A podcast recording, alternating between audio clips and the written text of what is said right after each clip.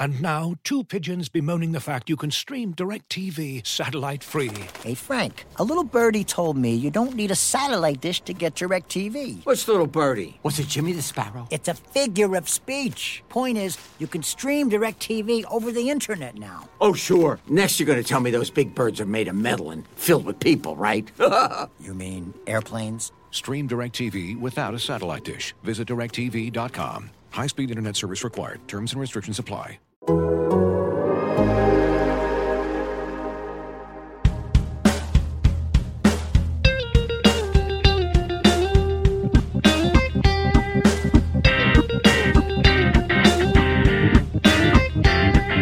Welcome to Rates and Barrels, episode number 146, playoff episode number four. It's Thursday, October 1st. Wednesday, we had eight playoff games on the slate.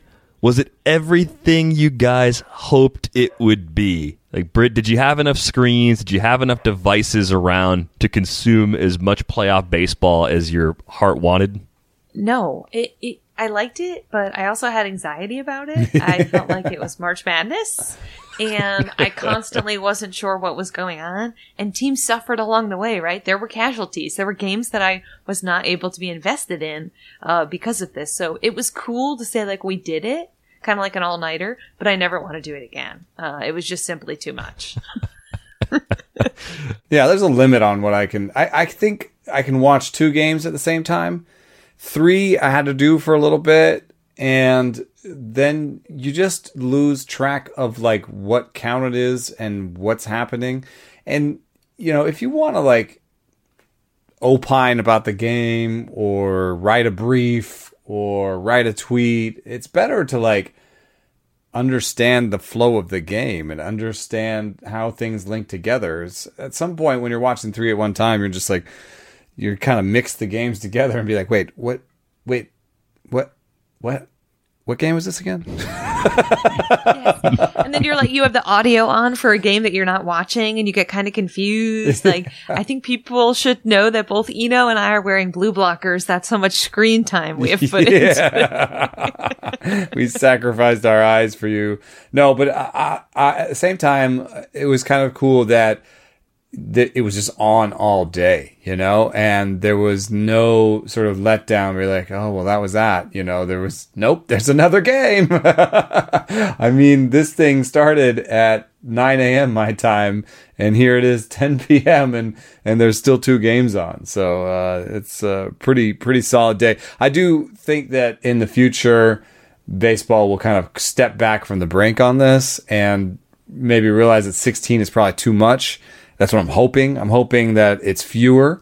Then we won't need eight games on one day, and we'll still have this feeling of having baseball all day, but maybe six games in one day. You know, that'd be okay. 12 teams in the playoffs, making that work would be ideal, I think, from a, a balance standpoint. But uh, a lot happened. One game, the first game of the day, the, the Reds Braves matchup, I thought that thing was going to run all day. I thought we were going to get 18 innings from those two teams. ended in 13. The Braves finally coming away with the win. Uh, Freddie Freeman driving in the game's only run. Uh, so that game was as advertised. Trevor Bauer was fantastic. 12 Ks over seven and two thirds for him. Max Fried, seven scoreless with five Ks.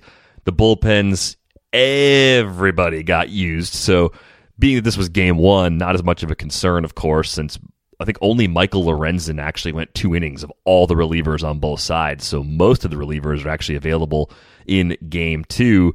Uh, anything that really caught your eye in that game? The Reds had plenty of chances to score before the Braves finally put that one away, Britt. Yeah, I mean, well, Bauer obviously sticks out to me. He set the tone for that entire game. You're watching that game and you're, the Reds had a bunch of opportunities to score before the Braves ever did. And it just seemed like they constantly kind of squandered them. And I don't know about you guys, but it seemed like a day of like poor base running and just like stupid errors all day. We mm. saw a lot of that mm. today. Um, and you know, with the Reds, obviously Twins. Bauer, us, yeah, I mean the the also I mean it happened in San Diego too. Mm-hmm. Um, Jake Cronenworth really kind of blew that game with a bunch of boneheaded plays. But you know, watching that game, I just felt like, okay, please don't let this come down to an error. Right? It was such a good game. I am glad that it happened and it was a legitimate run with Freddie Freeman. Uh, it was such a masterful playoff game. My favorite part was watching Trevor Bauer walk off the field and do the brave chop to an empty stadium and Freddie Freeman clapping back later and saying, yeah, we saw it. He can do whatever he wants. I'm glad we got the win. Like I love the, the drama that's building, the back and forth. It's just hilarious. I, I think you know. I think people get really riled up about Bauer. He's made some missteps. I think in social media uh, in the past, and maybe his politics don't line up with a lot of people. Um, but I have to tell you a little secret: a lot of the politics. If, if you don't line up with Trevor Bauer, you don't line up with a lot of the politics in, in, in baseball's clubhouses. So, you know, I try to separate that out. And I think that his antics are decent for the game. I think they're fun. You know, the billionaire strut, um, the, the, the mock chop. It gives us you know, it gives media something to talk about. It gives people something to get riled up about. It gives, you know, it's jiffable. It's, you know, it's like, it's, it's fun. It's, it's like, it almost seems like it's from another sport, you know? Um, and, and I'm, I'm here for it. Uh, what I feel bad for is Mike Moustakas' day. Um, you know, what's this? 0 for 5 with five men left on base. And I know that That hurts. Yeah, it, it hurts, and I know that like it's not the best day of matchups for him. You know, uh, Max Fried comes from the left side and has a, a fairly low arm angle too, which just makes it pretty hard on lefties.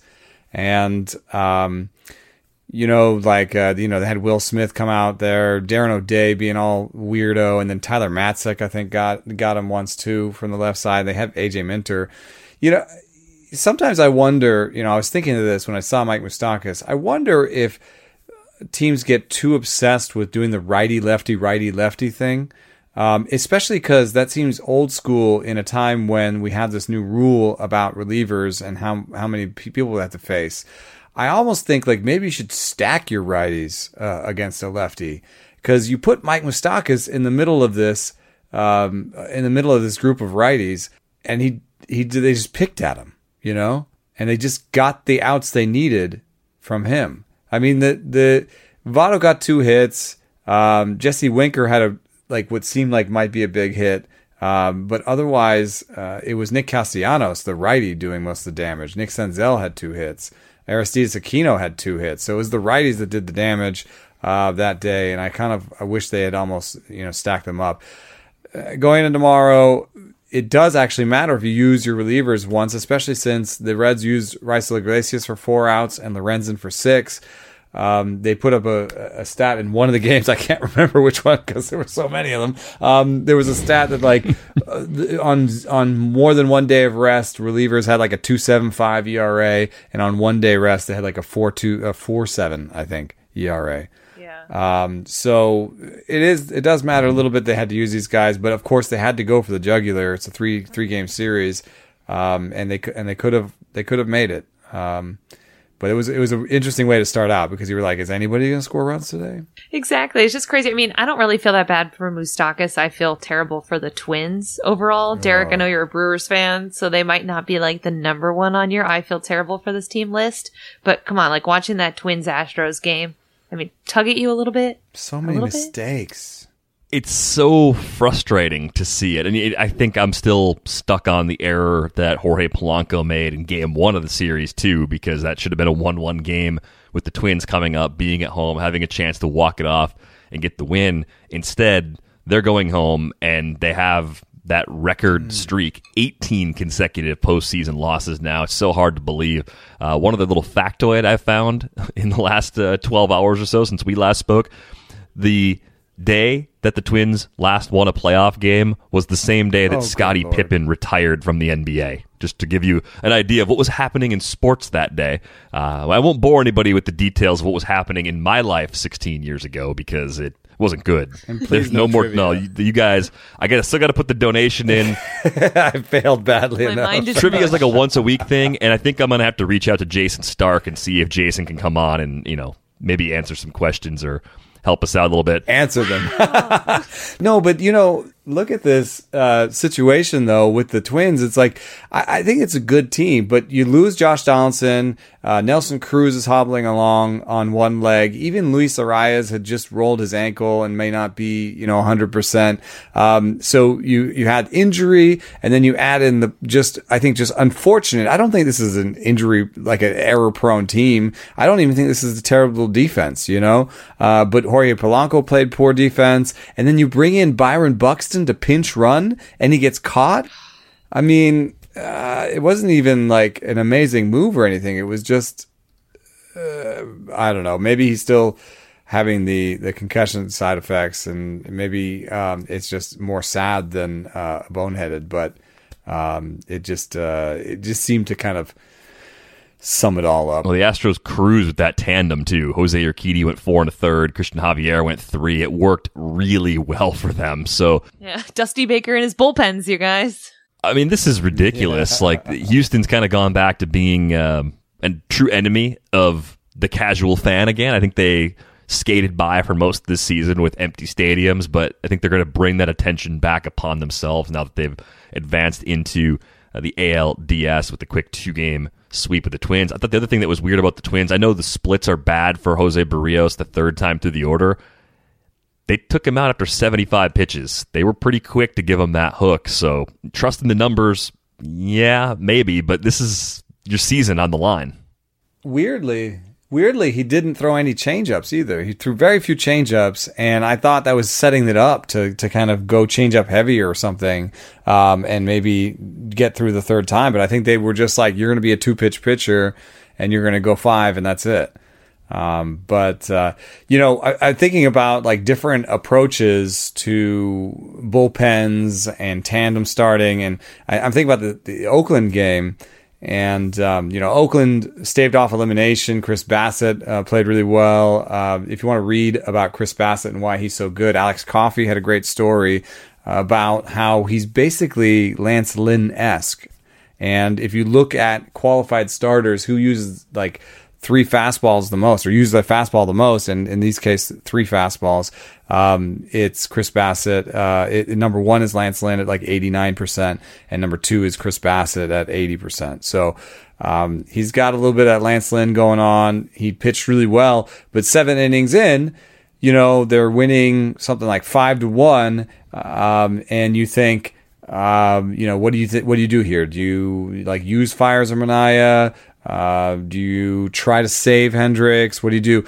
They went to Hendriks for two innings. They wanted two innings out of Hendriks, and he just didn't look right. And he, you know, was just barely getting along and tons of sliders. And they get to see a lot of Hendriks now, right? They got to just see Hendriks just working really hard on the on Chicago side, and they actually had to bring in Jake Diekman to get the final out. Um, so I don't know that necessarily. I think personnel makes the decision for you a little bit, and you kind of need Fiers and Manaea, both of them for tomorrow um, in Oakland. But at the same time, it's like uh, maybe you can push a reliever too hard. You know, maybe two innings from your closer. Yeah, I think much. after Luzardo went short in game one, the goal there was probably to use as few relievers as possible to get everybody rest, have everybody available, and just throw the kitchen sink out there against the White Sox in game three. But Hendriks, uh, that seemed like a very bad idea health wise, and like you said, he was not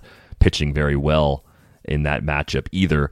Uh, the other interesting thing that happened early in the day, this was kind of the ghost game on the slate for a lot of people.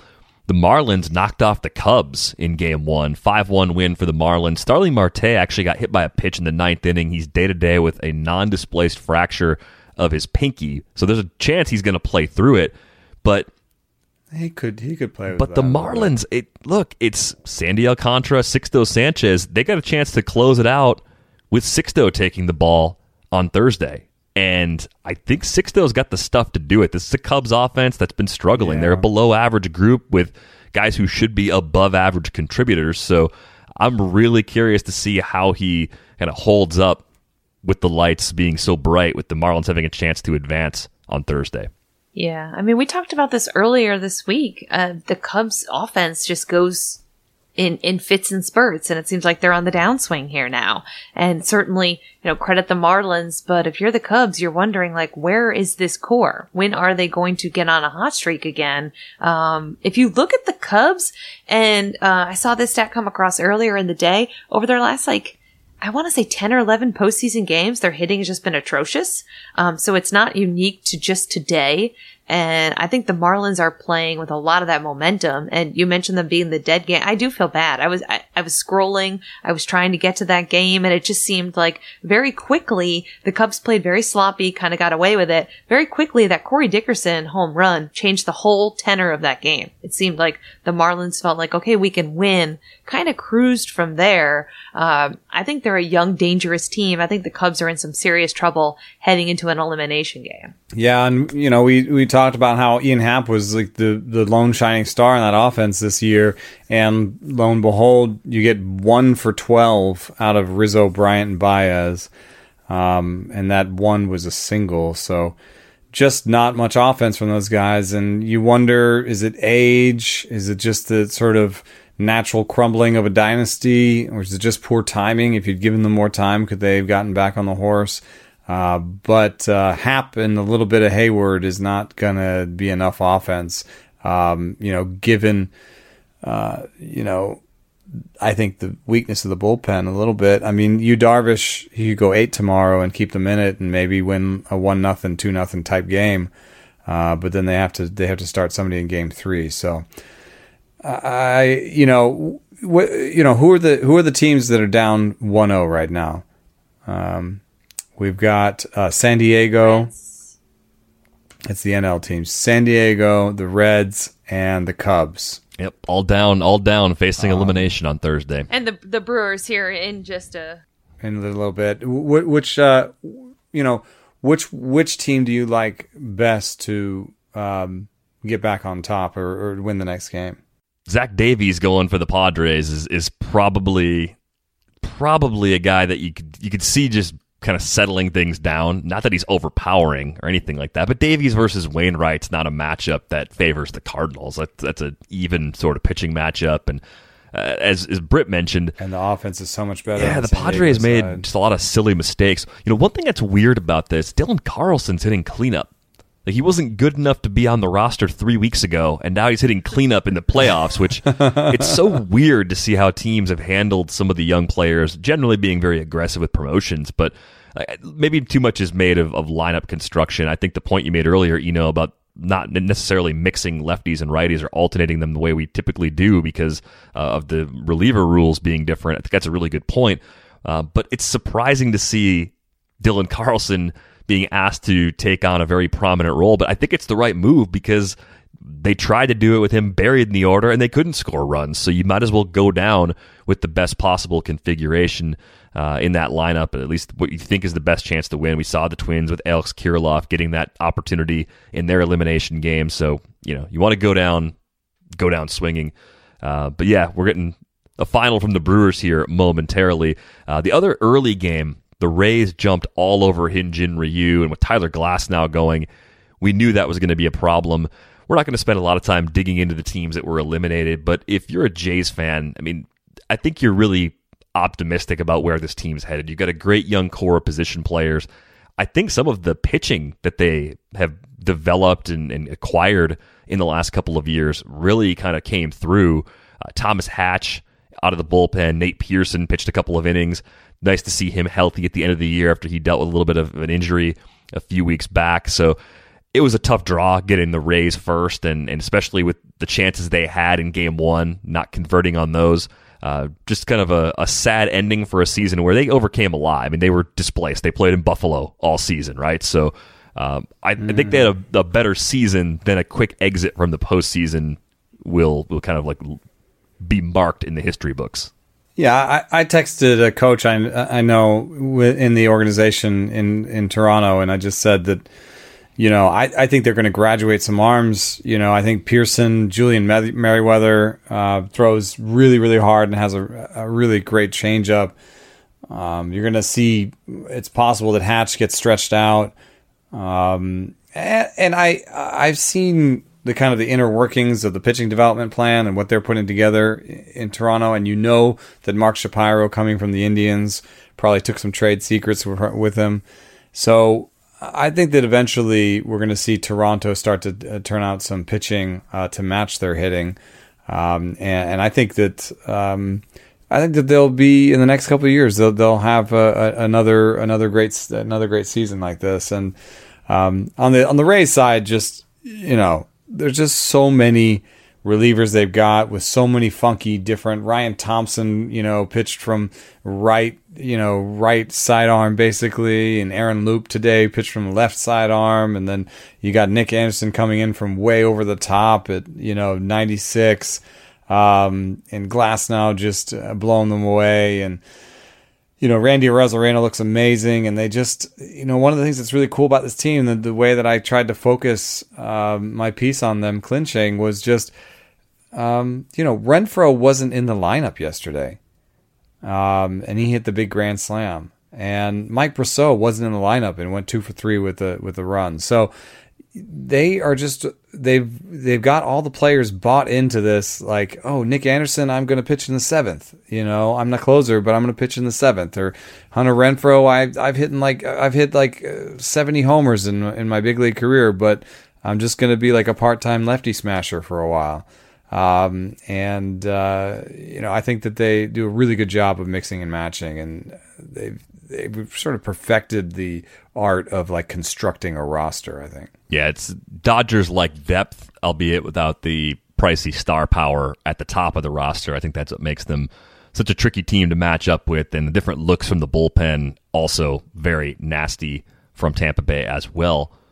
Looking for an assist with your credit card but can't get a hold of anyone? Luckily, with 24 7 US based live customer service from Discover, everyone has the option to talk to a real person anytime, day or night. Yep, you heard that right. You can talk to a real human in customer service anytime. Sounds like a real game changer if you ask us. Make the right call and get the service you deserve with Discover. Limitations apply. See terms at discover.com/slash credit card.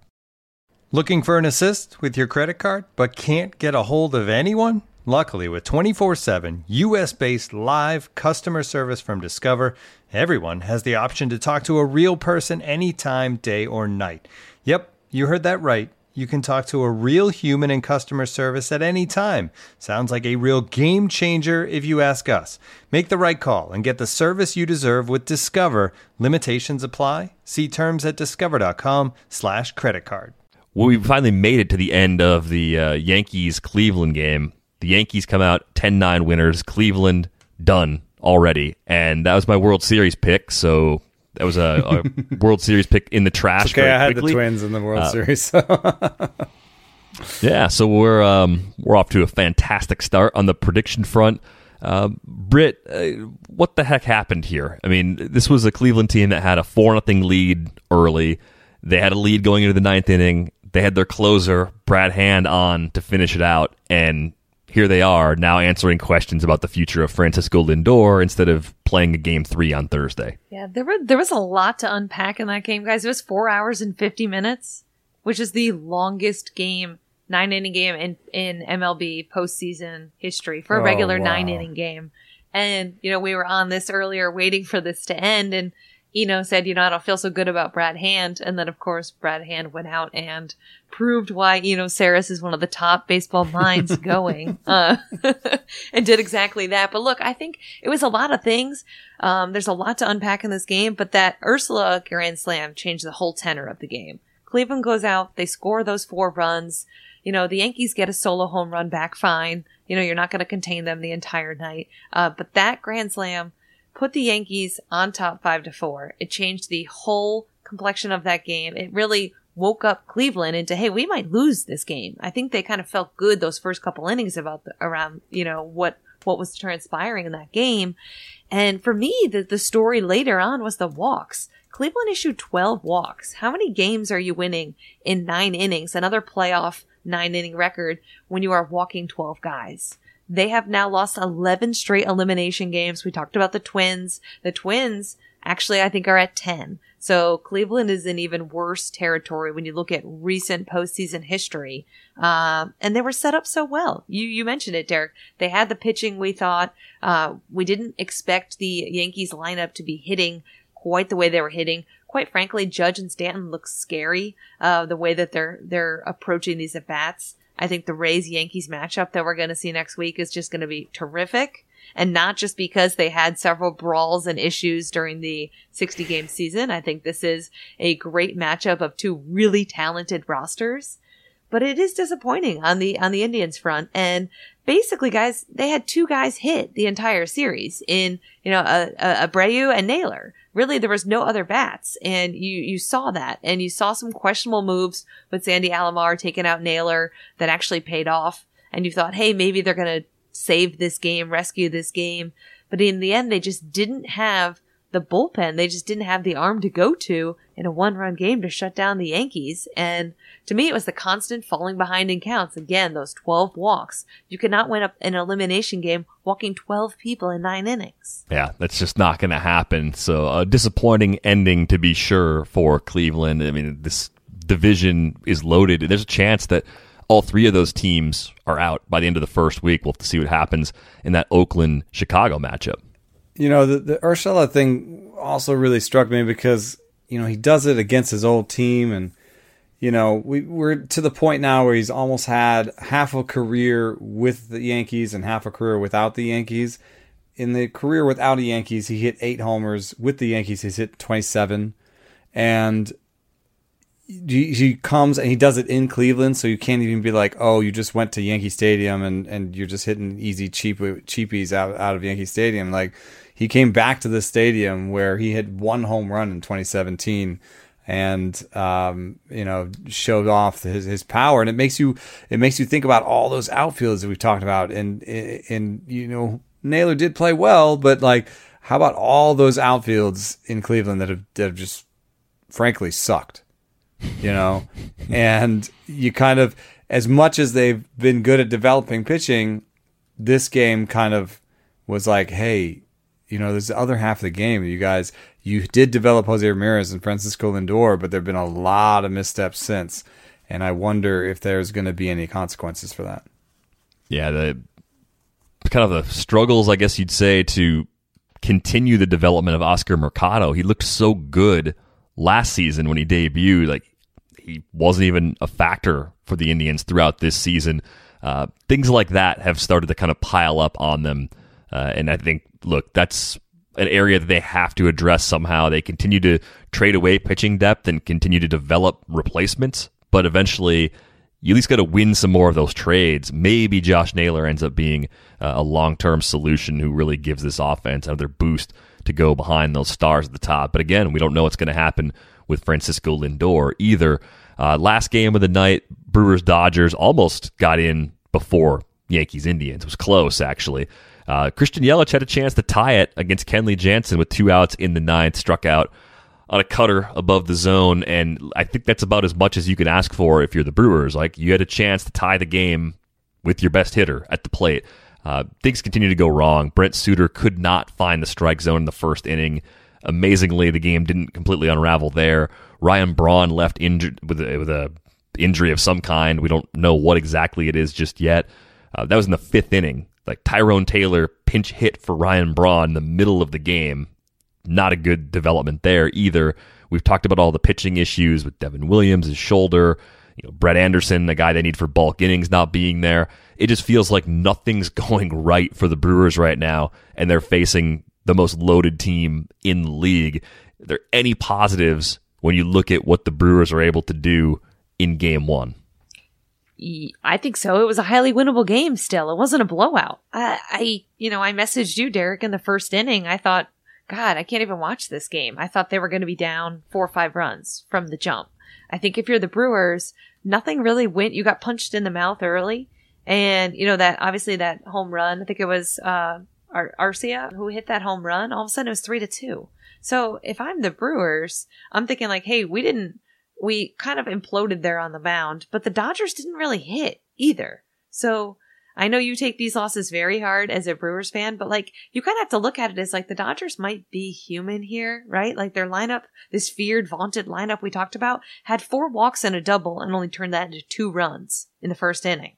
Um, so I think the fact that it wasn't a blowout, which it looked very early on like it was going to be, is probably what you take solace in if you're the Brewers, because now you got Brandon Woodruff, who's not an opener, who's capable of going deep into games, and you have a chance a chance here to at least tie it and not get swept, which is probably a massive success considering you know most people outside of the great state of Wisconsin consider this series already over. Well, yeah, they showed some underbelly. I mean, Max Muncy, I said the defense might be an issue for these guys, and Max Muncy did something hilarious. what, what did he do? He booted a ball from the outfield edge of the outfield grass, maybe 20 feet in at most, almost into the right field corner, which I've never seen that before, but I just saw Twitter light up with the minimum Muncies. So I guess they had the, the main takeaway. Brent Suter started this game for the Brewers. He walked five guys, only gave up three earned runs, left after getting five outs, and they were able to keep the Dodgers pretty quiet with Eric Yardley and Justin Topa and Drew Rasmussen. So maybe you got some really nice future relievers there. I mean, Topa's a guy the Brewers found on Pitching Ninja's Flat Ground app, and he's out there throwing 99 against the best lineup in the league and keeping him off the scoreboard. So I, silver linings, I guess. But the Dodgers did what we thought they would and used their starting pitching depth to do a tandem start. Um, Julio Urias coming in for three, you know, pretty stellar innings, five strikeouts in three innings, no runs, no walks. Um, and they still have that ability with Tony Gonsolin. So Clayton Kershaw could go four or five tomorrow, Gonsolin two, and finish it up with Jansen. So uh, I don't know if I share the optimism. Um, I don't know that this was necessarily a winnable game for them, uh, but I don't know that it gets any better for them. I, you know, like I said, we've got now the um, we've got the the Brewers trying to come back. Uh, we've got the uh, the the Cubs trying to come back, and I think those two uh, worry me the most. San Diego, you know, Paddack, you know, the the the the, the fastball wasn't there, and like Hyun-Jin Ryu, uh, Paddack and Ryu both got beat on their third best pitches or something. Where Paddack, uh, the fastball hasn't been as good, and he got beat on the fastball. They whooped the fastball pretty good. The uh, Rays took 14 swings on 17 cutters from Ryu. And I just don't necessarily think cutter is one of his top two pitches. So you know, in some places there was some game planning issues, um, and uh, I kind of think that the the Padres uh, might have more luck with Davies uh, tomorrow, especially since you look at this St. Louis lineup and why is Dylan Carlson playing hitting fourth? Because the bottom of that lineup is all zeros. Harrison Bader, Fowler, Carpenter, DeJong, and Molina. Even I mean, Molina went three for five today, and DeJong went two for two. But I think generally that's a that's about the poorest bottom half of a lineup that's left in the in in the postseason. yeah, and Carpenter had a pretty good day too, didn't he? I think with San Diego, they lead MLB in comebacks. That lineup threatened a few times. That game was yeah. close. It always felt close. It never felt out of hand. So yeah, I agree with you. I, I don't think you keep the Padres down for very long. They're playing at home. They lead the the league in home comebacks as well. They're a team that's kind of has that young fun. We believe we can win I don't see them just all of a sudden getting tight and folding tomorrow. I think I think they'll probably it will at least get to a third game, and then it's a total toss up, right? Anything can happen, uh, as we've seen with the wild card in previous years. But you know what? What really sucks, and we didn't touch on this, is that Francona, this whole era in Cleveland is over, and Francona's not even managing. How weird is that? I, like, especially like if if if Braun is like not in the game tomorrow, he's the type of player. I mean, I don't know. Did he say he's totally retiring, or like maybe playing next year's on the table because of how this year was weird? I think it's on the table, but they've had a few tributes late in the year that make you think. And also, maybe like, I don't done. think he's necessarily that useful for them. But yeah. uh, I feel that what my point is not to denigrate Ryan Braun. My point is actually to point out that that's I think the saddest thing for me. Uh, like if Ryan Zimmerman doesn't come back, or if uh, Ryan Braun doesn't come back, or if that was Tito Francona's last game managed in Cleveland or whatever it is. You know, like the those endings are going to be kind of sad. And I and I hope the teams, and I think they probably will, but I hope the teams bring them back for rounds of thunderous applause. You know, and I hope that they you know get that moment. But there is something different about coming back in street clothes. I think, and having people you know uh, give you that big round of applause, and maybe being out there in uniform and and getting that that same approval.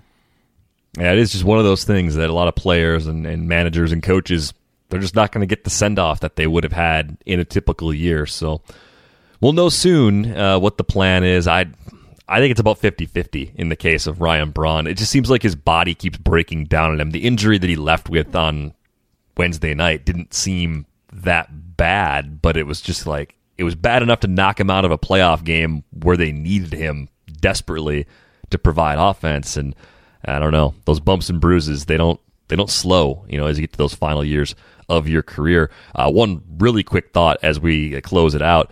Alex Reyes looks really good. It's nice to see him finally healthy as a guy that we saw at the top of prospect list for years. You see some really uncomfortable swings against Reyes. I think he's kind of an X factor in that Cardinals bullpen that I had pretty low expectations for him coming to the season. But the last couple of times I've seen him, he's looked really good. So, uh, what they might lack in the ability to score runs in the bottom of their order, they might make up for that by having a better bullpen than some people realize. And I think Reyes is absolutely a part of that. Any other thoughts here before we go? Yeah, how about uh, tomorrow? I think might be the day of the pitchers duel. Um, you got Sixto Sanchez against Yu Darvish. Uh, that that could be a real low scoring game. And after the 1-0 game in Cincinnati Atlanta, I don't see starters listed, but my assumption is it would be Luis Castillo against Ian Anderson. And if Anderson, you know, keeps up the string, that could be a really low scoring game. You got Brandon Woodruff against Clayton Kershaw. Um, and you know, Adam Wainwright's been decent this year, and so is Davies. That could also be a, a low scoring game. So, um, you know, you might have three one zeros or two, you know, two to ones tomorrow. Um, and uh, that would be weird after the kind of last five years that we've had with the ball just flying out and you know games like uh, eight to what was it 10 to 8 or 9 to 8 with the, the yankees today so um, I, I have a feeling that t- tomorrow could be a little bit different in terms of run scoring. Yeah, definitely like the pitching matchups. Uh, what were you going to say, Britt? No, I was just going to say with five games, I feel like I can watch them all today or tomorrow, whenever, like what we're calling it, because it's now 2 a.m. almost my time. Um, and I will, the Yu Darvish uh, Sanchez game, I think is going to be, you know, the Marlins were like the 15th most interesting thing today, but they won a playoff game. They're on the cusp of winning a playoff series. I don't think they get enough attention and this and that'll be really fun to watch. I mean, just so many bendy pitches, and just you know, I think it'll be a great pitchers duel for sure. Every time the Marlins make the playoffs, they win the World Series. That's what they tell me. So you've been see. waiting for that one. I didn't want to say it. I felt obligated. I felt like that just comes with the the position of having to throw that out there, the lowest hanging fruit possible. That's how you sign off a show uh, at you know almost uh, one o'clock in the morning. Uh, if you are enjoying this show on a platform that allows you to rate and review it, means a lot to us if you take a moment to do that. We really appreciate that. If you don't already have a subscription to The Athletic, you can get one for $1 a month at theathletic.com slash rates and barrels. They get you Brit's coverage, Eno's coverage as well, which now includes Ray's coverage for this postseason, league-wide stuff, fantasy things, everything you could want, all for $1 a month. As always, you can email us, rates and barrels at theathletic.com. On Twitter, he's at Eno Sarris. She is at Brit underscore Ghiroli. I am at Derek VanRiper. That is going to wrap things up for this episode of Rates and Barrels. Enjoy the games on Thursday. We are back with you on Friday. Thanks for listening.